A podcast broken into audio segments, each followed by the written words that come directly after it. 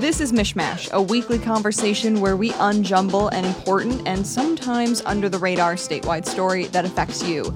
There is an important deadline coming up on Monday, the deadline to register for the state primaries. So, we wanted to talk about the primary and why you should absolutely make sure you register by Monday. And as we're asking people to get their keisters out of their seats and walk outside and go do something, we did the exact same thing to sort of get a sense of where people are at when it comes to whether or not they'll vote in the primary. So, I went outside of the office here and asked people, are you going to vote in August? Uh, not really. In August, no. Why is that? I just never have. I'm guilty. No, I don't know. I just don't vote. Do you plan on voting in the primaries in August? yes, I do. And talk about why that w- that's important to you to show up. Oh, shoot. Poor for a lot of reasons. You know, it'll help everybody if everybody vote, for one thing. Are you planning to vote in the uh, primaries in August? Yes, I do. Because if we don't turn out to vote, then we don't get what we complain about. But if your vote counts, get up, get your butt out there and vote. Do you plan on voting in the primaries coming up in August? You don't? No, Why is that? because I'm because I'm lazy. so, so that last guy there was either very, very honest with me or he was trolling Yes. me. I'm not sure which, but.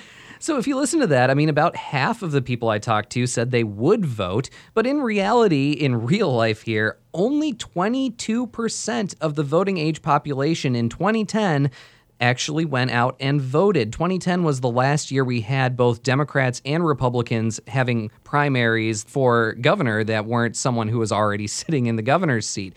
But it was actually a high year. A lot of times it's below 20% for these gubernatorial primaries. So, Cheyna, for the other 80% of people who do not go to the polls in August, why do you think they should go? There's a couple reasons. One is that the primary, in a lot of cases, is going to actually decide who wins that election.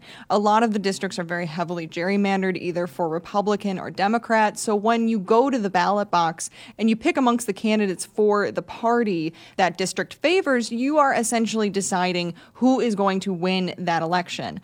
Uh, another reason is that if you're a person who likes choices, the primary is a gold mine for you. This is the time when you are going to have the most choices. I mean, we think about the just the gubernatorial race. There's three, four candidates for each party.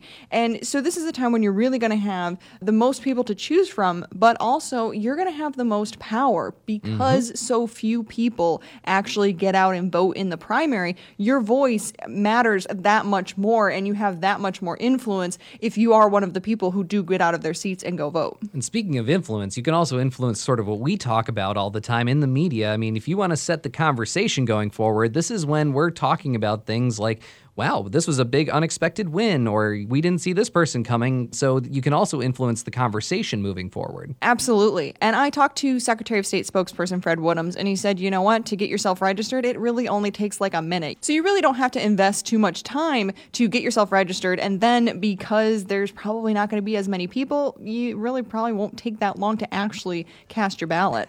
Sad but true.